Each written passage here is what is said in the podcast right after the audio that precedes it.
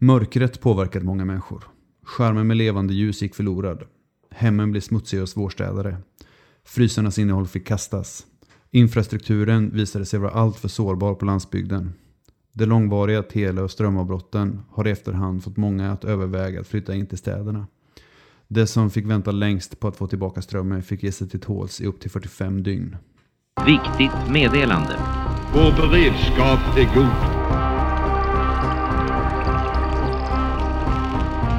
Hej och välkommen till Vår beredskap är god. Hej hej. Vi sitter här som vanligt i mitt kök på Hisingen. Tor heter jag. Och jag heter Johannes. Välkommen hit. Tack så mycket. Det är trevligt som alltid att vara tillbaka. Absolut, även om det brukar ta lång tid för oss att komma igång. För att vi har alltid en massa sånt annat kött att gå igenom innan vi, innan vi börjar spela in.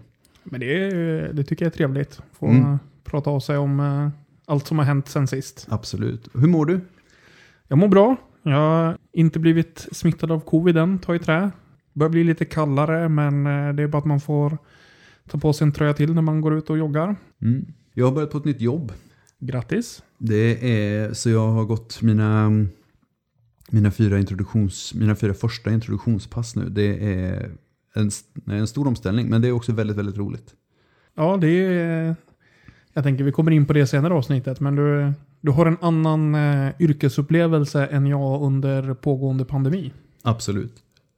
Absolut. Och det, vi kommer att prata en del om den här pandemin faktiskt i det här avsnittet. För idag så ska vi prata om att eh, stanna hemma under kris och katastrof. Eller särskild händelse kanske vi ska kalla det. Ja, det är ju... Eh, det blir ju lätt sådana här ganska fantastiska bilder eh, när man pratar kriser, Det har vi pratat om förut. Och, och vi kommer väl prata lite om sådana lite mer extrema situationer som faktiskt har hänt. Eh, men det är ju... Det är ju inte allt så dramatiskt i verkligheten som att man barrikaderar sig och liksom ska stanna inne veckor och börja måste elda upp sina möbler. Nej, precis. Men vi kommer prata om eh, eh, två olika händelser. Vi kommer komma tillbaka till stormen Gudrun. Som vi pratade om i förra avsnittet. För att det är ett väldigt tydligt scenario på en tydlig kris som har hänt i Sverige i närtid. Som också är, ska vi säga, ganska väldokumenterad. Mm. Det finns mycket forskning kring. Eh, och det vore fantastiskt intressant att gå tillbaka till vårt andra avsnitt efter att, eh, efter att det har ebbat ut lite. För vi ska också prata om eh, covid-19-pandemin. Eh, och eh, hur, eh, hur det har varit att att eh, isolera i den. För att vi tycker också att det är en sorts bug-in situation. Jag tycker att det är svårt. Alltså vi vill ju helst inte använda de här amerikanska begreppen bug-in och bug-out och så. Men de, ibland så säger de, ibland så buntar de ihop eh, händelser som kanske inte skulle buntas ihop annars. På ett sätt som jag tycker är lite intressant. Ja, det är ju det är väldigt olika situationer, men det är ju relevant att prata om dem eh, tillsammans ändå. Mm, absolut. Så vi kommer använda oss av de här två exemplen för att prata om eh, att eh, tvingas stanna hemma under en särskild händelse. Men först så ska vi eh, ge oss in på en, en ny, ett nytt segment. Ett lite pinsamt sådant som heter rättelser och fel. Och då har jag en rättelse från förra gången. Där jag hävdade att eh, den här avhandlingen som jag hade läst, eh, som jag kallade för eh, att planera och genomföra en storskalig evakuering. Det är så att den heter egentligen att planera och genomföra en storskalig utrymning. Skriven av MSB. Så förlåt för det, men vi går vidare. Ja, och vi har ju eh, även blivit omnämnda i en eh, annan eh, beredskapspodd som det vi har kallat citat en anti-prepping-podd. Mm, Vad de- har du att säga om det Tor? Ja, det var efter att vi hade släppt vårt andra avsnitt tror jag, som de pratade lite om oss. Och eh, hävdade att vi var som sagt en anti-prepping-podd. Och eh, raljerade lite och sa att ja, nej men det känns som att de eh, tycker att det är dumt att ha en krislåda. Och vi tycker att det är dumt att ha en krislåda, men vi ska prata lite mer om det senare i det här avsnittet. Ja, de, de påstår också att vi, eller de läste oss som att vi har en stor tillit till eh, stat och myndighet. Och eh, då, jag ska säga att min enda kommentar på det är att då ska man nog ta och lyssna om eh, på våra avsnitt. Och lyssna och reflektera lite kring hur vi pratar. Och eh, särskilt om eh, eget och gemensamt ansvar i kris. Mm. Alltså vi, vi har ju inte ett jättestort förtroende till stat och myndighet, men eh, vi är ju inte heller att vi lever i något, dröm, eh, något drömscenario. Staten och olika myndigheter är ju ja, men en faktor som man helt enkelt får beakta i sådana här sammanhang. Man kan väl avsluta det spåret med att säga att vi fokuserar på att vara jordnära i en svensk kontext och inte en livsstils-prepping-podd. Innan vi, vi går in på, på Gudrun och covid så har jag noterat här att på krisinformation har de eh, nyligen, slutet av september, publicerat en sida som heter Preppa Solidariskt. Jag tycker det är, det är superintressant, både ur något slags, eh, ska vi säga, narcissistiskt perspektiv. De pratar liksom om samma, väldigt mycket samma typ av saker som, som vi pratar om i den här podden. Att, att ja, det, det är superintressant vad som finns, både liksom vad som faktiskt händer, men också vad finns det mellan de här statliga kommunmyndighetsnivån och den individuella. Liksom. Vad kan vi göra tillsammans med människor runt oss? Och, och jag tänker inte liksom läsa upp allt som står på den här sidan, men jag kan tipsa alla, rekommendera att gå in och kolla på den. Det är konkreta tips om vad du kan göra själv och, och, och tillsammans med andra. Och de eh, länkar också till ett superintressant initiativ som heter eh, Preppa Tillsammans. Mm. Vilka är det? Ja, eh, vad ska man säga? Ett slags nätverk. Jag, vad jag tolkar det så utgår det från eh, ja, lite ABF-folk i, i Stockholm. Men det verkar finnas på flera orter i landet. Och ja, De gör väl i praktiken de sakerna som, eh, som vi pratar om. Eh, de pratar också om att lära känna sina grannar och, och ha gemensamma resurser och så. Så de, eh, det är ett tips att kolla in dem. Mm. Vi kommer prata, i det här avsnittet kommer vi prata ganska mycket om sådana olika initiativ och göra saker tillsammans. Eh, Det kommer vara, det kommer vara eh, tillsammans tungt. Ja. Ett tillsammans tungt avsnitt. Gemenskaper, sånt gillar vi. Mm, absolut. Men ska vi börja i lite mer den änden som man tänker sig att den, eh, när man kan känna att det är, eh, att det är kris på riktigt. Som till exempel när en orkan drar in. Till exempel, som till exempel orkanen Gudrun. Och det här citatet som jag läste i början, det kommer från den här avhandlingen som heter Krishantering, hushåll och stormen Gudrun av Niklas Guldåker. Ja, och den här bilden är väl det, tänker jag, i, i- mitt huvud i alla fall, om någon ber mig liksom fantisera en kris där jag behöver stanna hemma, så är ju väderfenomen och, och, och liksom strömavbrott. Det kommer ganska tidigt liksom, Mm. i, i mina tankar. Vi kan gå igenom orkanen Gudrun, bara lite grundläggande från förra avsnittet. Den drog in över Sverige då eh, 8 och 9 januari 2005.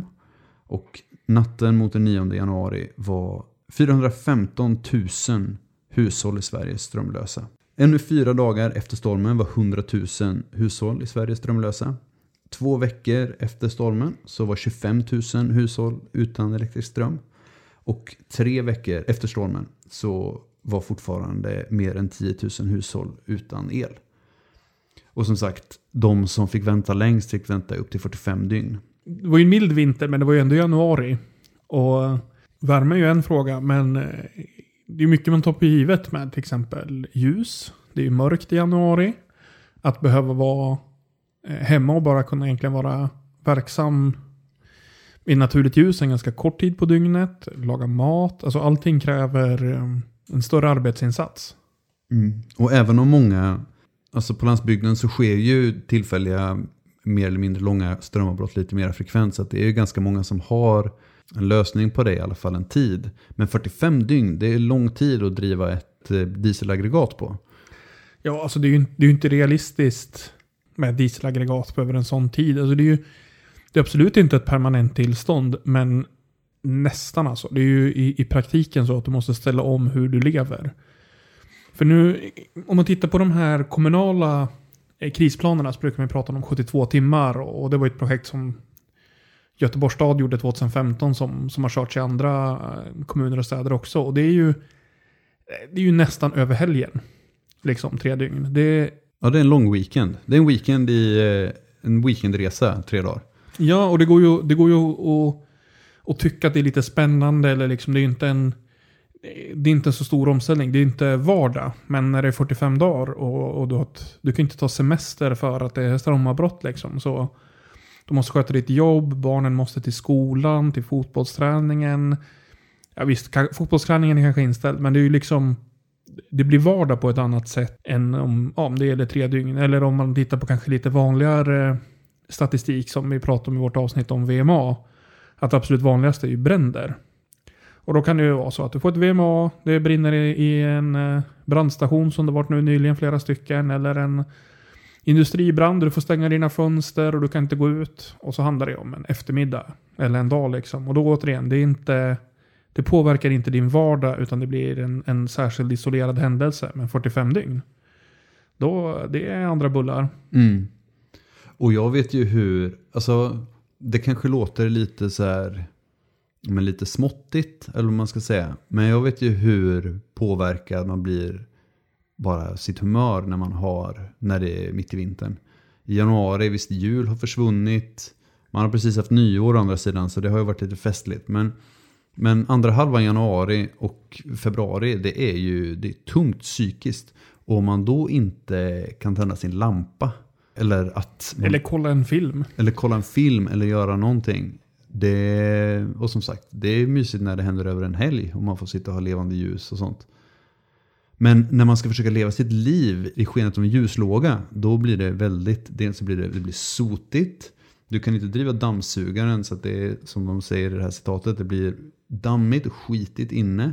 Du kan inte värma vatten. Alla de här bekvämligheterna som vi har vant oss vid att ha, de fallerar. Jag tänker att det är inte så spännande att typ göra läxorna i, i ljuset av stearinljus när man har tvättat sig under armarna med våtservetter. Liksom. Det, är inte, det är inte en så romantisk skogsrese, eh, så här spännande helgkänsla längre då. Utan då är det bara pissigt. Mm. Och det går ju att förbereda sig på olika mycket för det här. Och jag tänker att det leder oss in på det här med krislådan. Mm. Som, eh, som vi har åsikter och känslor om kan man säga. Ja, precis. Ska, vi, ska vi börja med att berätta vad krislådan är? Ja, det kan vi göra. Vill Det- du ta det? Ja, det kan man säga lite kort att det är i väldigt många skrifter eller så, när man pratar om, om beredskap i hemmet så pratar man om att ha en krislåda. Och det här vet jag att när jag var barn och liksom ICA-förlaget gav ut eh, böcker om krisberedskap och, och liksom, det har funnits hela mitt liv egentligen. Och, och då har man pratat om det som att man ska ha en låda hemma med, med det du behöver när, när krisen kommer. Du, du har ditt stormkök och dina stearinljus och så vidare. Så det är helt enkelt att du ska ha en låda, en garderob någonstans eh, som du plockar fram när, när strömmen går eller när någonting händer. Mm. Jag tycker att det känns... Det beror på vad man har för definition av en låda förstås. Om en låda är en plastback till exempel. Då, är ju, eh, då tycker jag att det känns väldigt onödigt. Eller så här, varför ska jag ha grejer för eventualiteten av att det kommer en kris eh, eller att strömmen går eller liknande i en back hela tiden. Jag, alltså jag tänker ur ett praktiskt perspektiv så är det ju stor risk att om du har saker i en låda för ett, en särskild händelse så är det stor risk att de grejerna ja, du, till exempel om du har ett stormkök eller en vevradio så vet du inte hur den funkar. Och så ska du ta fram den här efter två år och gummipackningar har torkat, batterier har dött och så vidare. Och jag tror att det är en... Så här, det finns många som har beredskap som en hobby. Och jag tror inte det är realistiskt att tänka att alla människor ska ha det som hobby. Och då tror jag det är mycket bättre att helt enkelt se till att du har hemma de saker du behöver i kris. Och sen finns det några grejer som faller lite utanför det. Både en gråzon som till exempel stormkök som går att använda till annat. Och där tänker jag att gillar du skogen så kan du ta med dig ut och göra varma koppen en gång i månaden. Hatar du att vara i skogen så kan du använda den för att koka nudlar hemma bara för att se hur det funkar. Eh, Vevradion kan du ha i, i köket och använda som radio. Och det, det är väl egentligen sån här, ja, typ vatten till exempel. Det är bra att ha vatten. Och, Mm. och det, det är svårt att komma undan. Men det, du får inte plats med de här fem liter per person och dygn eh, i din krislåda ändå. Nej. Det kommer du ändå behöva lösa en förvaring för. Men, men annars tror jag det är, det är lätt att det blir grejer som du inte använder eller att du inte skaffar lådan. Mm. Jag skulle vilja omdefiniera vad en låda är för någonting om jag ser min lägenhet som en låda, då är en krislåda en väldigt bra grej. För det betyder att jag helt enkelt har allting som jag skulle behöva. Eller jag har tillräckligt mycket som jag skulle behöva vid en kris i min lägenhet för att klara mig på ett, ett, ja, men ett mer eller mindre komfortabelt sätt. Liksom. Ja, och det är ju helt rimligt. Det, det kan man vara tydlig med. Det är ju ingen av oss som tycker att du inte ska vara beredd i ditt hem på en kris eller särskild händelse. Utan den här synen på att du ska, du ska ha den här lådan med massa specialutrustning. Att det är opraktiskt och orealistiskt. Utan så här, hitta vad som funkar för dig. Och kanske framförallt, vad kan du dela med andra? Mm. Vi pratade om det här, när jag har tänkt på det här, det mesta har jag i mitt hem. Som de tar upp i alla de här broschyrerna. Liksom. Jag, har, jag har faktiskt en vevradio, det ska jag säga. Jag har en säng, där jag sover i på nätterna. Eh, I den har jag täcken och lakan, det vill säga att ja, men jag har varma filtar och, och sånt hemma. Jag har ett extra täcke, ett vintertäcke, ett sommartäcke. Ja. Så att jag skulle kunna ha, skrapa ihop tillräckligt med varma filtar och varma kläder hemma liksom för, att, för att klara att, att det blev lite utkylt. Framförallt om jag, eh, om det bara är strömmen som går, inte att så här, alla rutorna är trasiga eller något sånt där. Liksom, så att det bara blåser rätt in. Eh, vi har ett stormkök för att ja, men, vi gillar att vara i skogen, tycker att det är trevligt. Vi har ljus för att det är mysigt att ha på nu när det börjar bli lite mörk, när det börjar mörkna på lite grann så tycker jag att det är väldigt trevligt att tända ljus. Eh, vi har ficklampor, vi har, eh, ja, vi har eh, mat, vi har ditten och datten. Liksom. Det som har varit knepigt, som jag har tänkt på att jag ska behöva lösa på ett bra sätt, vilket jag faktiskt har löst nu, det är vatten. Ja, vatten har ju länge faktiskt också varit min eh, akilleshäl här. Jag har ju först i vuxen ålder skaffat körkort och bil. Och det är ju, underlättar ju väldigt mycket den här typen av förberedelser. Så nu, nu kör jag på den lata planen med eh, petflaskor med bordsvatten som har en hållbarhet på ett år. Mm, det har jag också, jag har dem i förrådet. Mm, vi, vi har dem under, eh, under en pressändning på balkongen. Förut så hade vi också ofta väldigt mycket havremjölk hemma.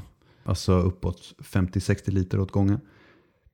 Och då såg jag det som en vätskelösning. Jag har tänkt på att man skulle ha en, ett vattenrenings... Eh, om man ett vattenreningsfilter. Eh, och det skulle vara en vattenlösning vid en, eh, en särskild händelse om vattnet går. Att man helt enkelt får hämta vatten någon annanstans. Det är ändå Göteborg, det är inte så att det inte finns något vatten. Eh, och sen så renar det helt enkelt hemma. Det tar tid men det, det är ju fullt görbart liksom. Och de här vattenreningsfiltrarna brukar man kunna rena extrema mängder vatten genom innan man behöver byta ut dem. Så att det funkar även om det kräver lite, lite mer jobb. Liksom. Ja, ja, jag tror ju på, på bekväma lösningar. Om, om, om vi ska titta praktiskt på beredskap. Så här. För jag tänker att du och jag är mer intresserade av genomsnittet. Mindre intresserade än de som har det som livsstil och hobby.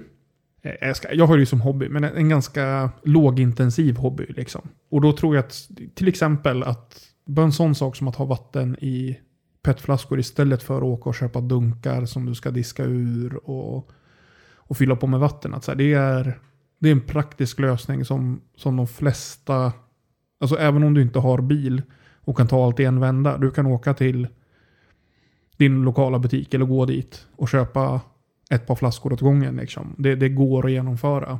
Så det tror jag på. Och som vi var kort inne på, de, det gemensamma. Vad kan man lösa med sina grannar, med Hyresgästföreningen, med ens bostadsrättsförening, med ens idrottsförening och så vidare. Ja, jag tänker att det finns, finns en kvarterslokal, till exempel där jag bor. Där skulle man kunna ha gemensamma resurser.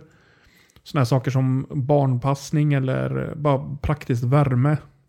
Så i, i den lägenheten som jag bor i, i det huset så skulle det vara en opraktisk lösning om värmen försvann. Att alla ska vara i sina egna lägenheter hela dagarna. Då är det ju smartare att packa in sig så många som är bekvämt i en lägenhet för att hålla värmen. Och behöver du vara ensam eller vill gå på toaletten i fred och det finns vatten så kan du gå till en annan tom lägenhet då. Men när man ska sova till exempel så är det ju bättre att vara två pers i varje rum. I, var, i, i några lägenheter än att vara två pers i varje lägenhet. Mm.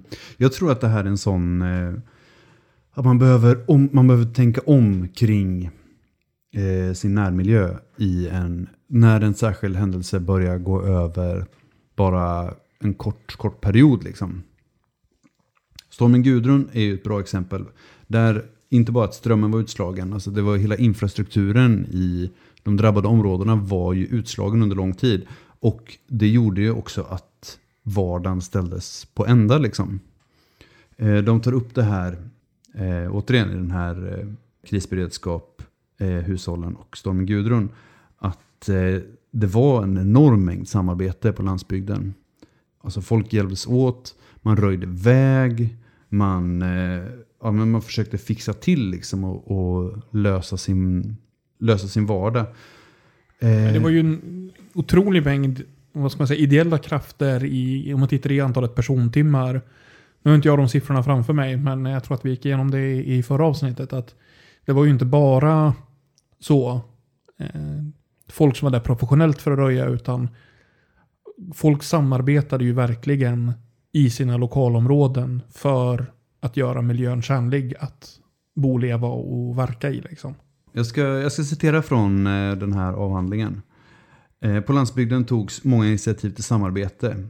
De flesta som kunde hjälpte till. LRFs stödgrupper och andra frivilliga hjälpte till att röja ledningsgator. Byalag, lokala föreningar, andra organisationer och spontana grupperingar ordnade bland annat med informationsmöten, organisation av arbetsinsatser, tillsyn av utsatta grupper, möten med politiker, kommunala tjänstemän, el och telebolag med flera. De lokala nätverken och grannskapen stärktes under stormen. Ja, och det är ju en aspekt av det, det vad ska man säga, det praktiska med, eh, med röjarbetet. Men jag tycker en annan viktig sak som, som oftast missas i, i sådana här krisberedskapsdiskussioner och, och så här krislådeplanering är det sociala.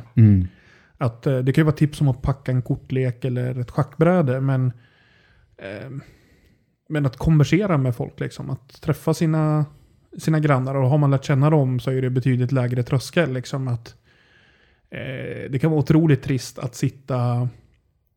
Ja, du är isolerad i ditt hus, i ditt egna hushåll. Du har inte internet, du har inte tv, du har inte ljus. Och eh, du har den här pocketboken som du har läst om tre gånger. Eller din kortlek du lägger patiens med. Och det blir en annan monotoni än om du kan ja, prata med andra helt enkelt. Så Mm. jag tror att den... Alltså gemenskaper handlar inte bara om att lösa praktiska problem. Utan att få vara en social varelse med andra. Att få känna sig som människa. Mm. Det här glider lite in över på vårt nästa exempel. Men också känslan att praktiskt få börja lösa problemen som man ställs inför tillsammans med andra människor. Det är ju någonting som är extremt stärkande. Att vara så här, okej, vägen funkar inte. Nu tar vi tag i det och sen så röjer vi den här vägen och sen så håller vi på med det tills den är röjd. Det är ett extremt stärkande, både för en själv, att man känner sig stark i att man kan lösa problemen som man ställs inför. Och att gruppen blir mycket, mycket starkare tillsammans. Liksom. Och att det blir en, kan bli en gemytlig och trevlig upplevelse även om det är hårt jobb. Liksom. Det behöver inte vara så här surt och så här sammanbitet. Utan det kan vara en ganska, så länge den inte liksom riskerar att eh, få fallande träd över sig så kan det vara en ganska uppsluppen, ett ganska uppsluppet tilltag. Vi har ju pratat om krisgemenskaper. Eh, bland annat i första avsnittet. när Rebecca Solnits bok eh, Paradise Built in Hell. Men också när vi pratat om, om stormen Gudrun och så. Att det är ju inte bara en negativ upplevelse. Och det är som du säger att så här, du, du stärks av att skapa tillsammans. Men det skapar också starka sociala band.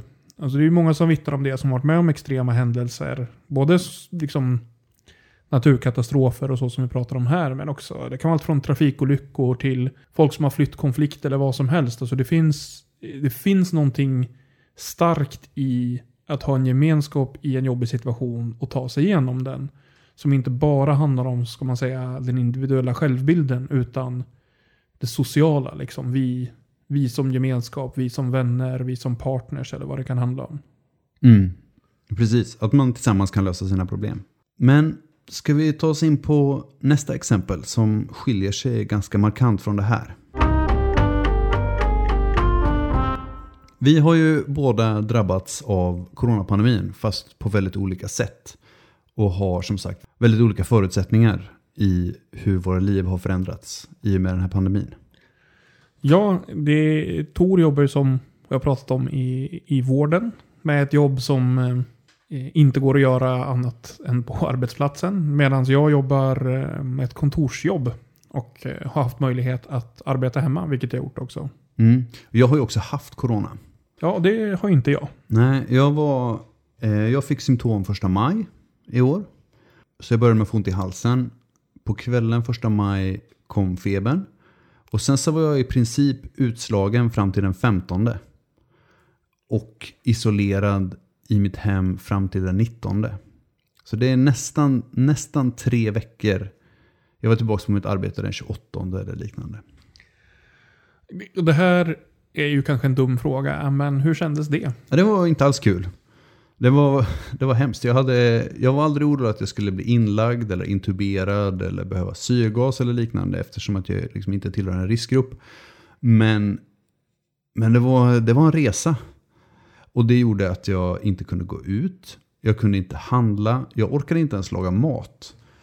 När det var som värst kunde jag stå upp i kanske men någon minut eller två innan jag fick yrsel och var tvungen att sätta mig ner igen. Och det, det är en sån intressant kris att ställas inför. För att det är ju en kris. Alltså om jag inte kan, om jag inte kan laga mat. Jag har, alltså, även om jag har mat hemma så att jag klarar mig 72 timmar. Så i tre veckor. Så mycket, alltså så här, de mängderna mat har jag inte hemma liksom. Nej, och det är ju en, det är en unik, jag ska inte säga unik, men det är ju en annan typ av krissituation än den vi pratade om i, i förra segmentet kring Gudrun. är att även om mycket förändras under pandemin så fortsätter samhället. Det är inte Mm. en, en total kollaps runt det, utan folk fortsätter gå till jobbet, du har fortfarande ström och vatten, Netflix och HBO finns där när du vill ha något att göra och så vidare. Men du är isolerad. Mm. Dörren är, alltså som sagt, dörren är stängd. Alltså jag, jag får inte gå ut för jag riskerar att smitta andra. Så vad jag gjorde under, den här, under hela den här perioden var ju att, eller inte under hela, men först så eh, började jag titta på Stranger Things i mina mjukisbyxor. Såg tre säsonger trots att jag tyckte att det var en som var eh, värd att se. Och sen så började jag kolla på olika människor som spelade figurspel på YouTube för att det är en sån sak som, ja, men, som jag gör när jag inte orkar ta mig an någonting som kräver någon sorts eh, hjärnkapacitet och eh, men ändå vill ha någonting som rör sig och låter och titta på. Men om jag inte hade haft något stöd genom det här. Om jag inte hade haft någon som hjälpte mig att laga mat till exempel. Om jag inte hade haft någon som hjälpte mig att handla. Om jag inte hade haft de här stödinsatserna så hade det här inte funkat. Ja, för jag tänker att du... Det finns lite olika lösningar på en sån här situation. Jag vet att både du och jag har gjort situationer där vi antingen haft hjälp eller själva klarat av att så, laga mat. Men det går ju att se eh, både att hemleveranser har ju exploderat under den här perioden. Jag vet att flera svenska e-handelsföretag och särskilt sådana som levererar matvaror har ju haft en så explosionsartad ökning. Eh, Men också ideella krafter. Eh, Jag vet inte, du har kanske fått hjälp av eh, så närstående snarare. Ja, absolut. Med vänner som bor i närheten. Jag har ju varit med i det här Goda Grannar som är eh, Hyresgästföreningens samarbete. Det har ju faktiskt inte lett till att jag har blivit tillfrågad om att hjälpa någon. Men jag har på eget bevåg hjälpt grannar att handla till exempel och lagat lite mat och sånt. Och, ja, hämta ut paket och så. Och det är ju mer ja, bara för att jag snackar med mina grannar i hissen och så. Mm. Det har ju inte varit så samordnat. Men det har ju funnits väldigt många sådana här initiativ. Mm. Har, vi någon, eh, har vi några exempel? Eh, ja, eh, nu, det, här är ju, det här är ju såklart begränsat utifrån vad, vad jag har sett och så. Så jag ska säga att det är absolut inte en fullständig lista. Men eh, vi har ju som sagt då eh, Goda Grannar som är Hyresgästföreningens. Det finns God Hjälp startad av God El, eh, elbolaget. Som eh, bland annat Coop vet jag har varit samarbetspartner. Men de har också försökt så koordinera handlande framförallt. Eh, granne till granne Malmö. Eh, som varit en sån samverkan i, ja, i Malmö för att handla och hjälpas åt. Eh, Flera scoutkårer, bland annat Tynnered här i, i Göteborg, har haft så samarbeten med matbutiker och handlat framförallt åt äldre i riskgrupp. Eh, det har funnits så här, lokala Facebookgrupper har och samordnat mycket. Kompisar i Järva och Ockelbo och så som har haft eh, olika samarbeten. Jag har hört om att det varit idrottsklubbar i Stockholm som har gjort sånt här också. Så det, det har ju liksom varit på... Om, om man tittar på de stora, som Goda Grannar och God Hjälp, så har det ju varit funnits till exempel IT-stöd, så här, hemsidor du kunnat anmäla och, och rundringningar och sånt. Men det har ju varit ner till så Facebookgrupper för ditt lokala kvarter. Så det är verkligen, vad ska man säga, konkret exempel på det vi pratade om eh, historiskt i första avsnittet. Att krisgemenskaper där folk helt enkelt samarbetar. Mm. Och alltså inte bara att folk har hjälpt till exempel sådana som mig som har legat hemma och varit sjuka och inte riktigt kunnat ta hand om sig själv liksom, under en period. Utan även att när corona slog till så fanns det ju ett underskott i utrustning för till exempel folk som jobbade i vården. När folk träffades så gjorde vi SIR till exempel för att eh, ja, men, vaktmästare som transporterar patienter mellan olika avdelningar på sjukhusen ska kunna skydda sig eller att det ska finnas försköterskor som jobbar på akutmottagningar eller på vårdavdelningar. Liksom. Alltså det blev väldigt tydligt hur illa rustat samhället var för att hantera en sån här kris. Ja, jag tänker du har ju ändå sett det här. eh, Du har ju inte jobbat på IVA kring eh, corona, men du har ändå varit, jobbat i vården i Göteborg under coronakrisen. Mm. Jo, det har jag gjort. Eftersom att det har kommit så mycket information löpande liksom. Så har ju arbetssituationen har varit lite... Men det, folk som är lagda, som är lite oroligt lagda har varit väldigt oroliga. Det har varit svårt för patienter för att man inte har kunnat ta, anhör, ta in anhöriga på avdelningar till exempel. Så att folk som eh, antingen behöver hjälp av sina anhöriga eller som bara behöver ha någon, någon trygghet. Liksom, att de har ju farit illa av det här. Men i Göteborg så har ju aldrig vården blev aldrig översköljd. Liksom. Eller det fanns alltid IVA-platser. Man ställde upp det här, eh, de här tälten, armétälten utanför Östra som var pandemisjukhus. Eller som fortfarande är pandemisjukhus. Det funkade sådär. Men det var ändå en så... Det var en, det var en mobilisering helt det, enkelt. det var en mobilisering och det var, inte ett, det var inte ett katastrofläge, eller vården gick inte upp i katastrofläge. Men det var absolut ett förstärkningsläge där man förstärkte så mycket man kunde valda delar av vården som var speciellt drabbade. Men sen de som har, folk fick ju, jag jobbade på en karantänavdelning lite granna. Många av mina kollegor jobbade där. Jag har en, eh, en som jag byter om i samma omklädningsrum som. Som jobbade på covid-IVA som har eh, mått ganska dåligt efteråt. För att ja, det han upplevde där liksom med, eh, med hur, hur svårt sjuka patienterna var all den skyddsutrustning som man var tvungen att ha på sig. Att det har lett till att folk har fått sömnproblem, att IVA-sköterskor har eh, blivit utbrända och att arbetsbördan har varit extremt, extremt stor. Liksom. Jag vet, de har ju tagit in eh, extra personal en del. Jag har bland annat en kompis som, vars man säger vanliga dagjobb inte är i vården, men som har kommit in och tagit pass på sjukhus eh, kring covid. Och jag, jag är inte helt säker på, jag, jag, ska inte Eh, diskutera detaljer.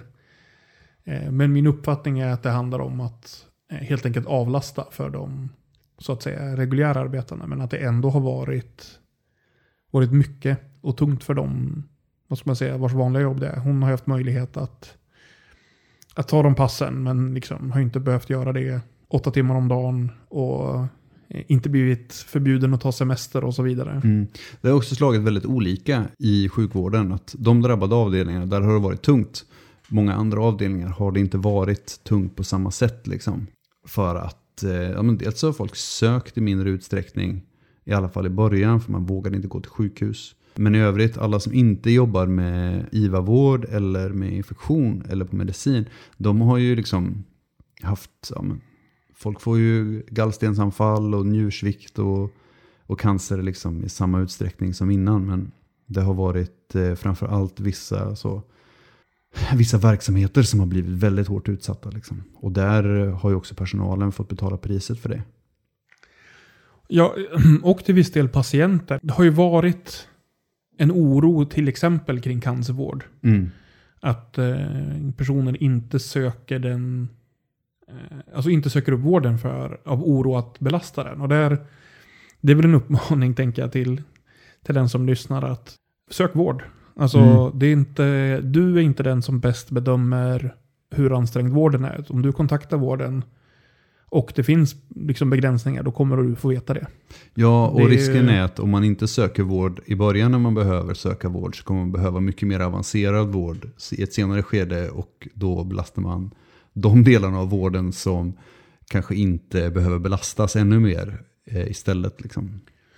Ja, och det är ju så primärvården drabbas ju inte på samma sätt som IVA. Alltså det är ju, det är ju restriktioner och så, det är klart. När du går till din vårdcentral så står det någon utanför och kollar att du inte går in med symptom och så. Men det ligger ju inte IVA-patienter där. Den primärvården fortsätter ju som vanligt. Så låt inte bli att söka vård du behöver och tro att du hjälper någon. Utan sök den vård du behöver och lyssna på de instruktioner du får. Mm. Eh, säger jag bara som, som lekman här. Men eh, jag eh, tänker att du ska inte, du hjälper ingen sjuksköterska på en IVA-avdelning. Genom att eh, inte gå till vårdcentralen. Mm. Däremot så det som man har fått göra är att man har ställt in planerade operationer till exempel. För att man inte har uppvaksplatser. Eh, så att det blir en vård, man får ju, de pratar om en vårdskuld eh, som man måste jobba igen nu.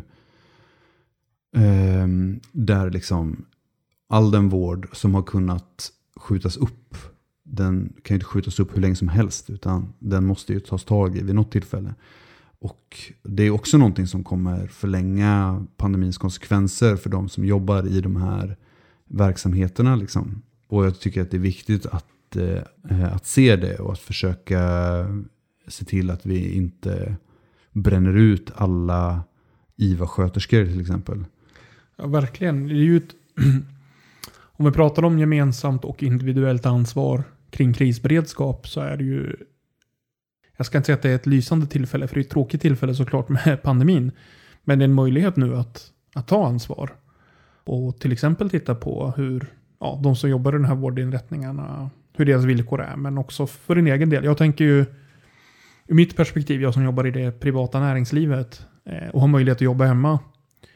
Så följer jag dem, eh, vi har ju pratat tidigare om att man kanske inte ska, ska förlita sig helt och hållet på, på vad stat och myndighet säger. Men men till exempel rekommendationen om att jobba hemma om du kan. Det försöker jag följa och det, det har jag möjlighet att göra. Att jag åker inte kollektivtrafik. Jag har också möjlighet att, att låta bli med det. Även, även med mask och eller visir så är det ju onödigt att utsätta de som måste åka för risk. Eller mig själv då och bli en smittvektor till, till grannar och närstående.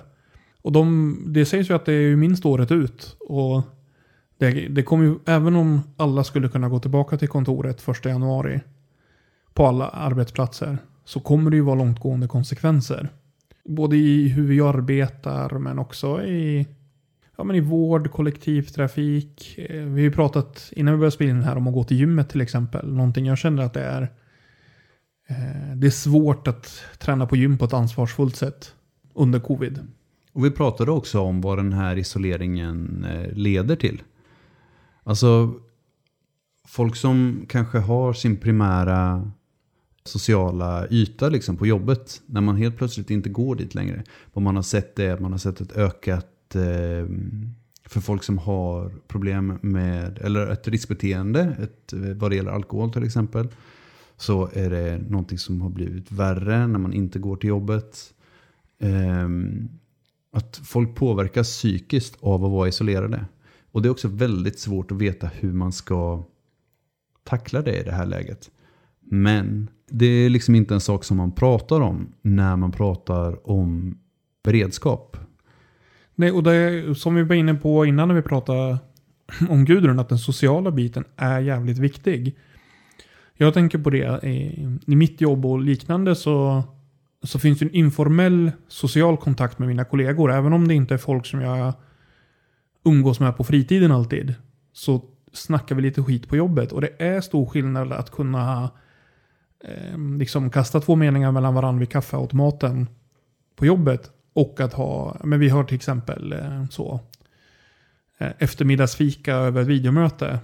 Och det är stelare och det är också så, alltså om man, alltså om man ska vara krass så finns det inga oövervakade mötesplatser så att säga. Det finns inga de här um, köta lite med varandra utan det är alltid digitala kanaler som, chef och ledning styr över liksom. Och hur, hur, hur kan andra gemenskaper då uppstå än de liksom väldigt formella och inom reglerna? Mm. Och det, det kan ju vara högaktuellt till exempel när avtalsrörelse drar igång för den som är med i facket. Liksom, hur snackar man med sina kollegor om, om löner eh, i ett sånt läge? Men, eh, men också rent så här, bara, hur gick det på matchen igår? Hur, eh, hur gick båten? Eller liksom, hur går koloniodlingen? Mm. De grejerna när man sitter liksom med en kamera i ansiktet i ett gruppmöte, liksom, det blir inte samma sak som om man frågar vid kaffeautomaten eller toakön eller vad det kan vara. Mm.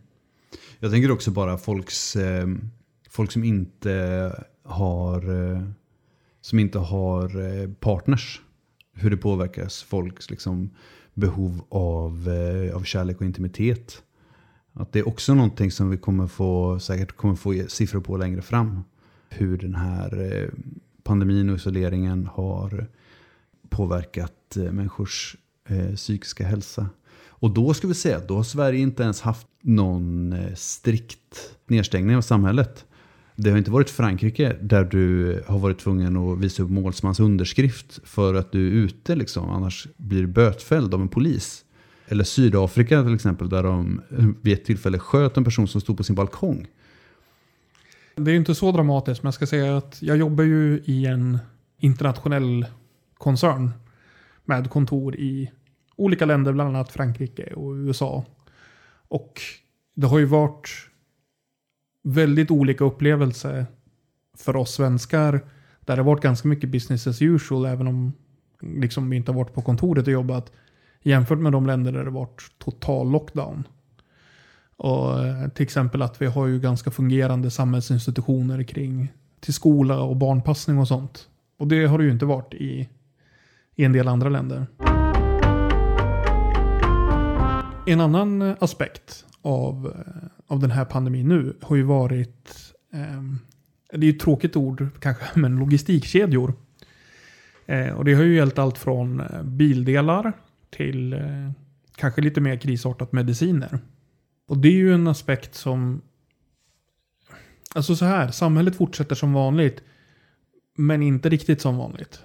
Mediciner till exempel då har ju varit, i Sverige nu har vi en restriktion att du får göra uttag för tre månaders behov. För att folk inte ska hamstra.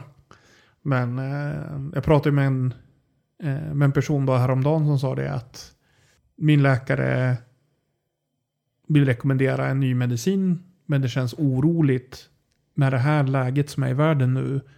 Att börja en ny medicin som kanske inte går att få tag i. Så att du måste avvänja dig abrupt. Mm, precis, framför allt så för att knyta tillbaka till det som vi pratade om alldeles nyss, alltså framförallt medicin för psykisk ohälsa. Alltså serotonin återupptagshämmande mediciner eller eh, adrenalin och serotonin återupptagshämmande mediciner har ganska kraftiga in- och utsättningssymptom. Så att det är inte någonting som man vill göra fler gånger än nödvändigt. Det är ju ingen överdrift att säga att det är en fråga om liv och död. Nej, absolut. Så självmordsfrekvensen ökar ju drastiskt när man sätts in på eh, serotonin åter, äh, på SSRI, serotonin återupptagshämmande mediciner. Ja, och även mindre dramatiskt så en medicin mot olika sjukdomstillstånd. Så det jag var inne på innan med bildelar eller det kan gälla mat och så. Att det kan bli omställningar över tid som inte var förväntade innan. Nu, nu har ju mycket återgått till det normala. Men i början av pandemin till exempel så minskade ju bilförsäljning drastiskt. Och nu just så här, bildelar är jag inne på för att jag råkade ha kontakt med verkstad kring min bil då. Men det, det var ju en markant skillnad. Att de inte hade saker hemma och inte kunde få hem. Och mycket saker tillverkas ju andra länder än Sverige. Mycket i Kina men även på andra ställen. Och då när pandemier stänger ner stora delar av samhället så... Eh, det går inte, vi har ju byggt ett väldigt så just in time samhälle. Och det bygger ju hela tiden på att du har en löpande logistik. Både inom Sverige med framförallt lastbilstrafik liksom, men också från andra länder. Mm. Och vi har inte ens börjat prata om vad det här, eh, om det kommer bli en kommande ekonomisk kris i, eh, i kölvattnen av covid. Och vad det kommer innebära för människor.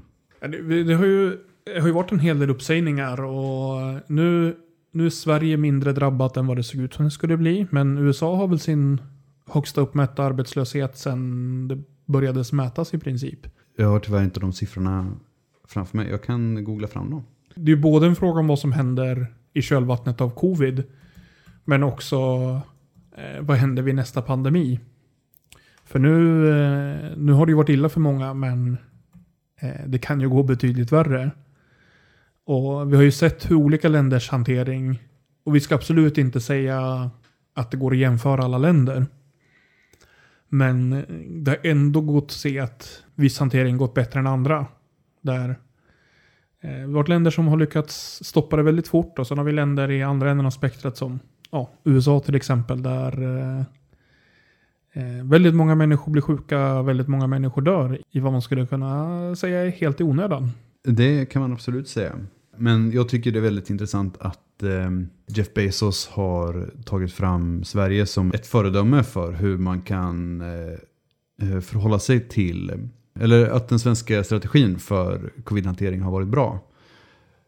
Men inte riktigt förstått vad den innebär eftersom att eh, Amazonarbetare fortfarande inte kan vara hemma från jobbet utan att förlora lön när de, eh, när de är sjuka. Det här är ju det är en brännande fråga, är ju alltid bra för vem? För alltså, covid-hanteringen har ju sett ut i olika, i olika, i olika länder och, och, det går ju att prata om vad, vad som är en bra hantering och vad som är en dålig hantering. Och mycket av det som har pratats om, både från amerikanskt håll men också från svenska politiker, är ju bra för business as usual. Liksom. Vad är en balans? Vad är en avvägning mellan antal döda sjuka och fortsatt privat näringsliv som fungerar som innan? jag skulle lägga till en, en till parameter där. Och det är det här med isolering och psykisk ohälsa. Eh, och eh, andra sorters så följdsjukdomar som kommer av långvarig isolering. Dels om man blir sjuk i covid eller dels eller dör av covid. Eller, eller om man får följdsjukdomar på något annat sätt av att eh, aldrig träffa, få träffa folk. Ja, det är ju en risk att människor vänjer sig vid ett nytt normaltillstånd som är förskjutet. Och vi har ju sett det också historiskt att många åtgärder har gjorts i en krissituation med motivationen att det är en krisåtgärd och sen har blivit det vanliga. Ett svenskt exempel är karensdag vid sjukdom som man kan väl säga att eh, ganska mycket forskning pekar väl på att eh, det är ganska dåligt för den enskilde medborgaren för, av sjukdomsskäl.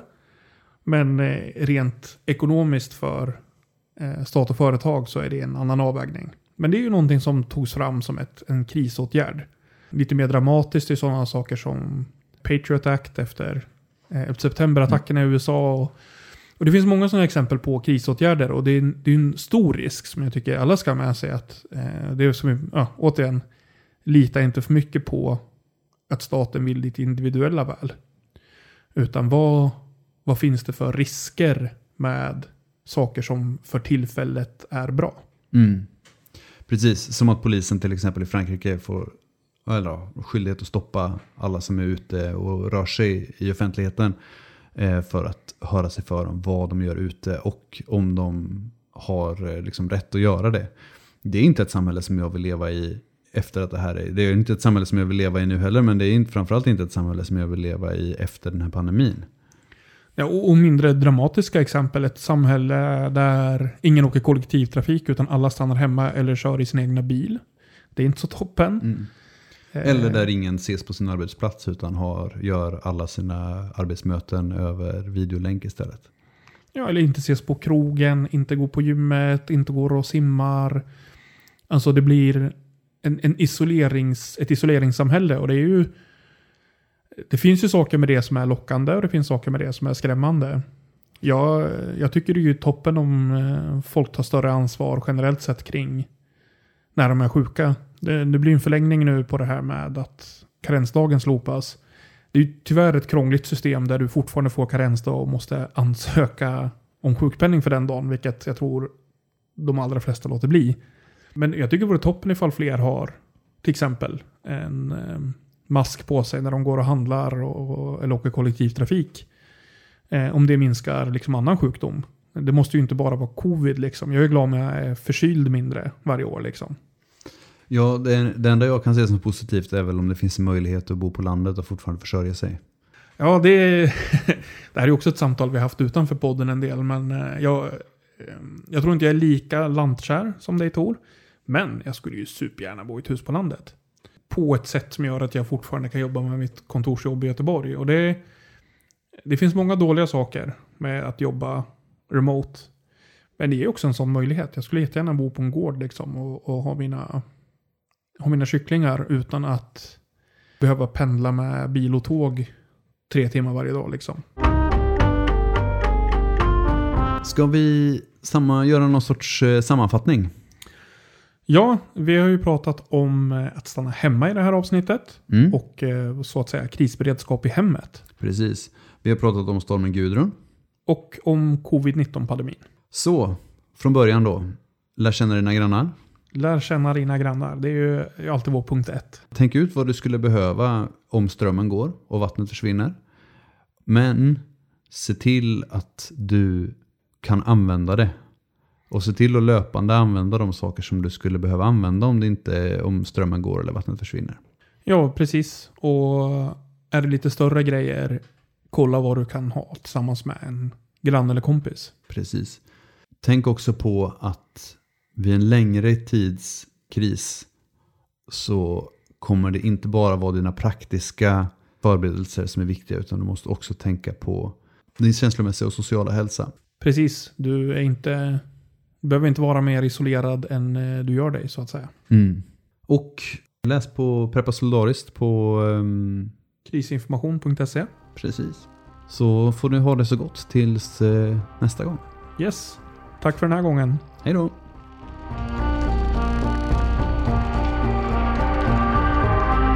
Du har lyssnat på Vår beredskap är god. Musiken i avsnittet kommer från bandet Mary Reed. Du kan hitta deras musik på Spotify eller på deras sajt maryreedband.com. På återseende.